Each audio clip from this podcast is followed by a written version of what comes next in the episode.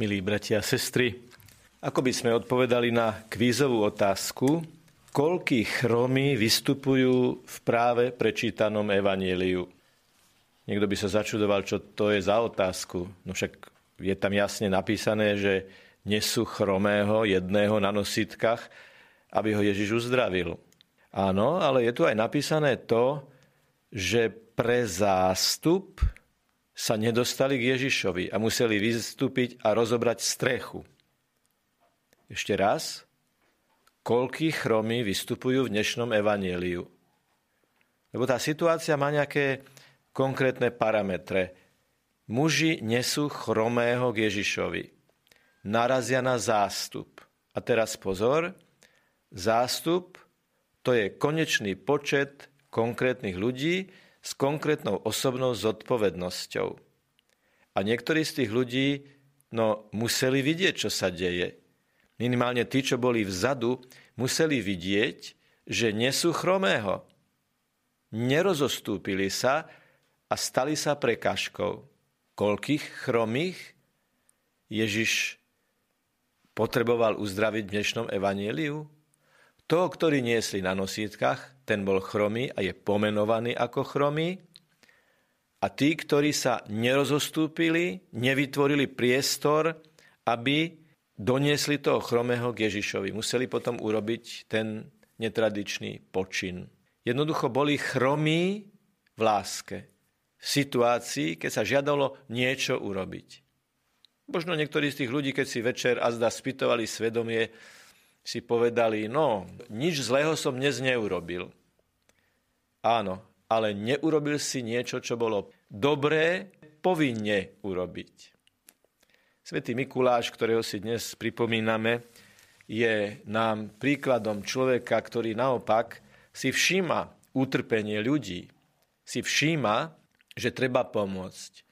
Najklasickejší príbeh života svätého Mikuláša je rodina, ktorá sa dostala na taký stupeň chudoby, že hrozilo, že budú musieť svoje dievčatá, svoje céry dať na taký typ práce, ktorý ich mohol zničiť na celý život.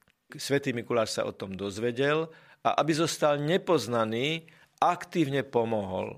Preto bolo takou tradíciou a dodnes je, že sa dávajú topánky do okna, lebo práve cez okno mal svätý Mikuláš vhodiť svoju pomoc do príbytku tej zmienenej rodiny. Mikuláš našiel spôsob, ako pomôcť. Mikuláš našiel cestu, ako zachrániť rodinu. A ako tú rodinu otvoriť pre hľadanie Boha, pre hľadanie Boha ako základu celého života.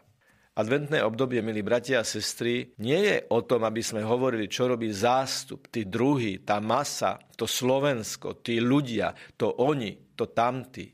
Je prirodzené, že niektoré veci komentujeme, ale v konečnom dôsledku sa Ježiš nás bude pýtať, či sme neboli pre niekoho pohoršením, prekážkou na ceste k Ježišovi.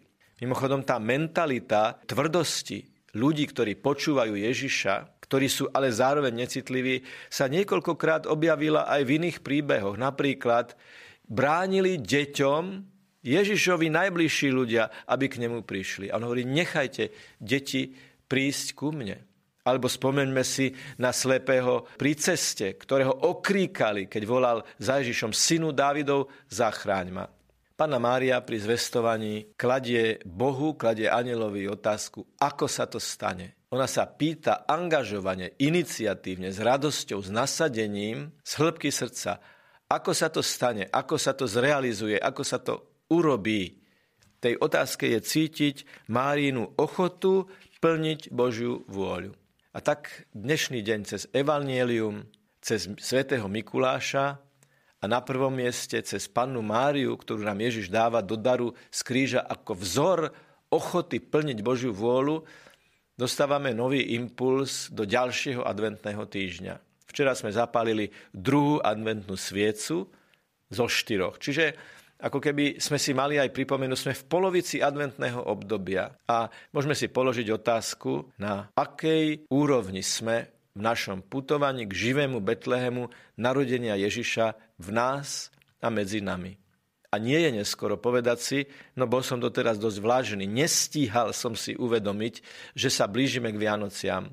Nejde o darčeky, nejde o upratovanie, nejde o vonkajškové činnosti, ktoré sú dôležité, áno, ale Nevie sa z nich človek tešiť, ak nemá pokoj v srdci, ak nemá v srdci vedomie, snažím sa byť plný lásky voči Bohu a voči ľuďom, voči ľuďom a voči Bohu.